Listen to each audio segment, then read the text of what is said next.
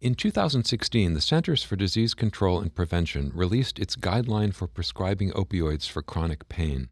Although the medical and health policy communities have largely embraced the guideline's recommendations, some policies and practices purportedly derived from the guideline have been inconsistent with and often go beyond the recommendations. I'm Stephen Morrissey, managing editor of the New England Journal of Medicine, and I'm talking with Deborah Dowell, Chief Medical Officer of the National Center for Injury Prevention and Control at the Centers for Disease Control and Prevention. Dr. Dowell has co authored a perspective article about appropriate implementation of the CDC guideline. Dr. Dowell, you were the lead author of the opioid prescribing guideline. Can you tell us a bit about the recommendations in the guideline and how they were developed? Sure. So, three principles underlie the guidelines 12 recommendations. First, opioids are not first line treatment for chronic pain. There are other more effective and safer options for most patients. Second, if prescribing opioids, use the lowest effective dosage and use caution when you increase the dose. And third, carefully monitor all patients when they're prescribed opioids, and this includes recommendations such as check the prescription drug monitoring program data offer naloxone for patients at higher risk, and when you uncover opioid use disorder, offer medication assisted treatment. The guidelines were developed based on a systematic evidence review using the best available evidence, and the evidence that was available was interpreted by experts, including experts in systematic review methodology, pain treatment, primary care, and we also had input from patients, professional organizations, and others. And then, after the release of the guidelines, did the CDC take steps to facilitate the uptake?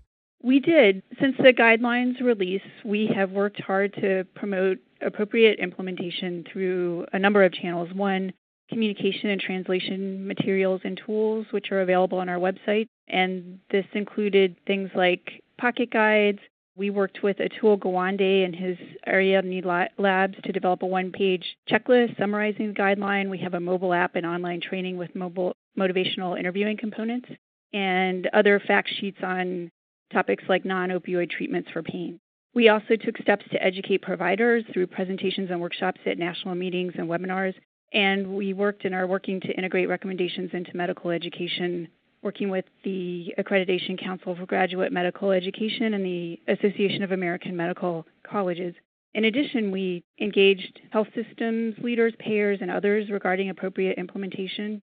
For example, we worked with the Centers for Medicare and Medicaid Services on their annual Medicare call letter to prescription drug plan sponsors to integrate guidance that the guidelines recommendation statement on increasing opioid dosages applied specifically to preventing dose escalation among patients not already receiving long term high dose opioid therapy.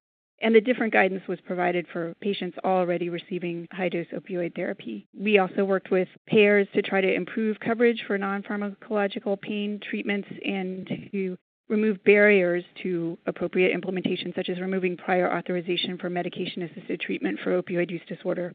You say in your article that despite all of that, the guideline has at times been wrongly implemented, misapplied in ways that are likely to result in harm to patients. Why do you think there's a tendency to implement policies and practices that go beyond the guideline recommendations? I think, for one thing, it's easier to develop simple policies. For example, no prescriptions above 90 morphine milligram equivalents than more nuanced policies that factor in length of opioid treatment.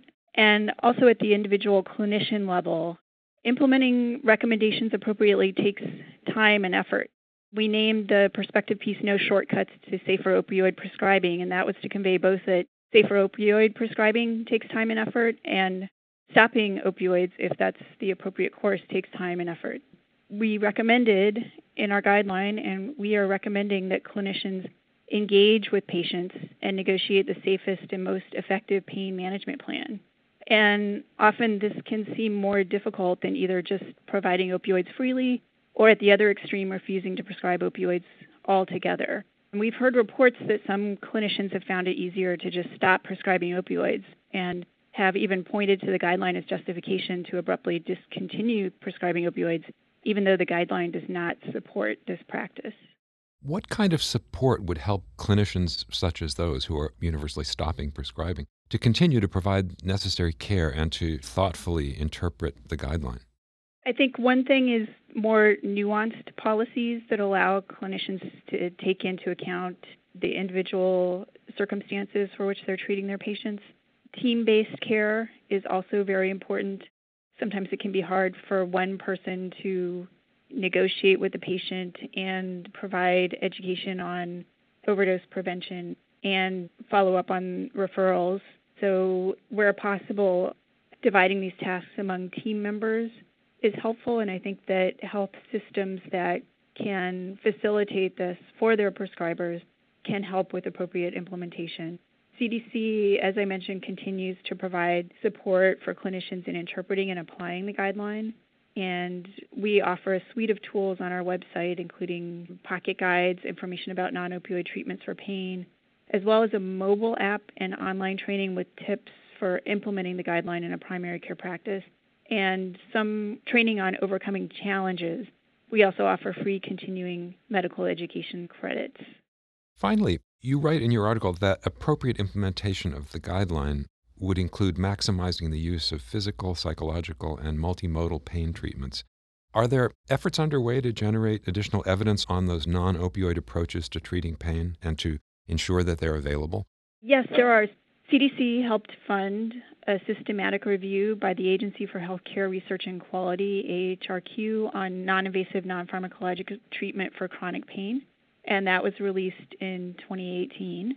And this review found that exercise, multidisciplinary rehabilitation, acupuncture, cognitive behavioral therapy, and mind body practices were most consistently associated with durable improvements in pain and function for chronic pain conditions. In addition to that research, CDC has collaborated on research for on what is covered in terms of non-pharmacologic approaches to acute or chronic low back pain. And we found that physical therapy was commonly covered, but other effective therapies such as psychological interventions either were not covered or their leadership of the plans lacked information about coverage of these interventions. So there's a lot of room for improvement there.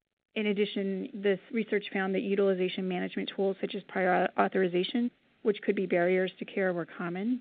And we've conducted other research on non opioid pharmacologic treatments for low back pain and found that among commercial, Medicare, and Medicaid plans, non opioid treatments were subject very frequently, and about a quarter to a third of the plant of the products across the payers were subject to quantity limits and also commonly subject to prior authorization. Since the guideline came out, another trial comparing an opioid based approach to chronic back pain and hip or knee osteoarthritis pain with a non opioid approach over a year has found that the non opioid approach is more effective. And that adds to what we found in the guideline. In our systematic review, we found that most trials for opioids were six weeks or less. And it was also unusual to have trials of other treatment that lasted more than a few months. I think a lot of times clinicians feel like if nothing else works, we can always go to opioids and we refer to them as powerful painkillers, but we're finding that that's not always necessarily the case, especially with long term treatment. Other treatments are likely to be more effective. Thank you, Dr. Dowell.